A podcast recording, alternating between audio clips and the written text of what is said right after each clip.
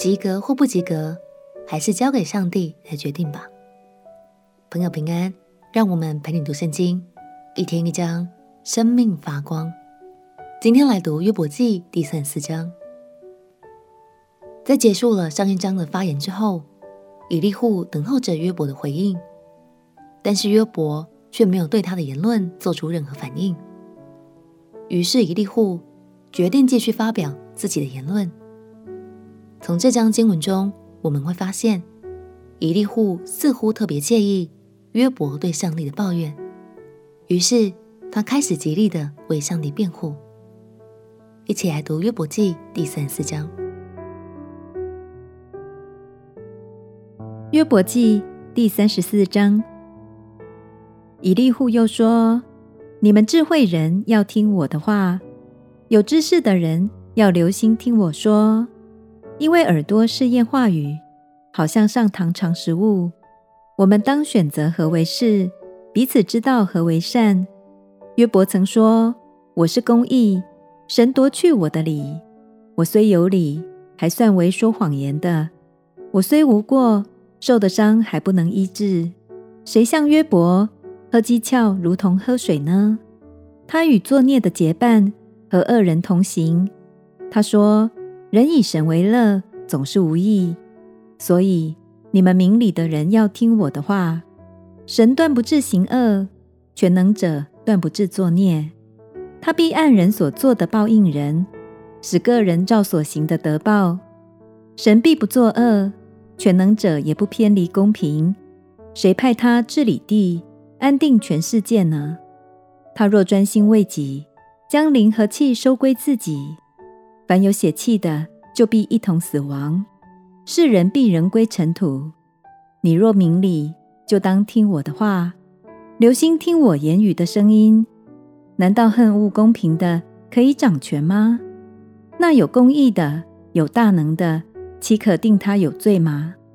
他对君王说：“你是鄙陋的。”对贵臣说：“你是邪恶的。”他待王子不徇情面，也不看重富足的过于贫穷的，因为都是他手所造。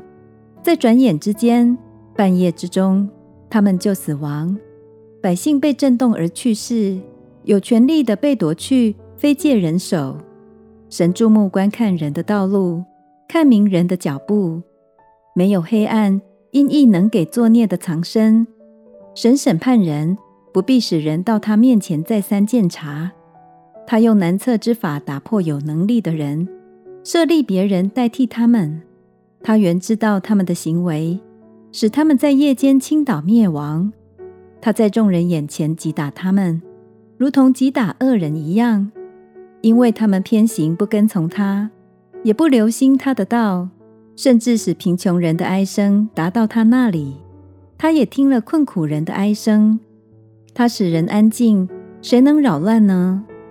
他掩面，谁能见他呢？无论代一国或一人，都是如此，使不前进的人不得作王，免得有人牢笼百姓。有谁对神说：“我受了责罚，不再犯罪。我所看不明的。”求你指教我，我若做了孽，必不再做。他施行报应，岂要随你的心愿，叫你推辞不受吗？选定的是你，不是我。你所知道的，只管说吧。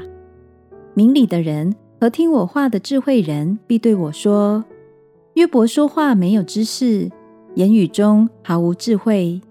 愿约伯被试验到底，因他回答像恶人一样。他在罪上又加悖逆，在我们中间拍手，用许多言语轻慢神。以利户为神的公义辩护，这件事本身没有错。然而，他却在这个过程中，像其他三位朋友一样，定了约伯的罪。最后，以利户似乎看穿了这些苦难的本质是一种试验，但他认为。约伯在这场考试中的表现很糟糕，算是被当掉了。所以他严苛的希望约伯继续在苦难中被试验，直到及格为止。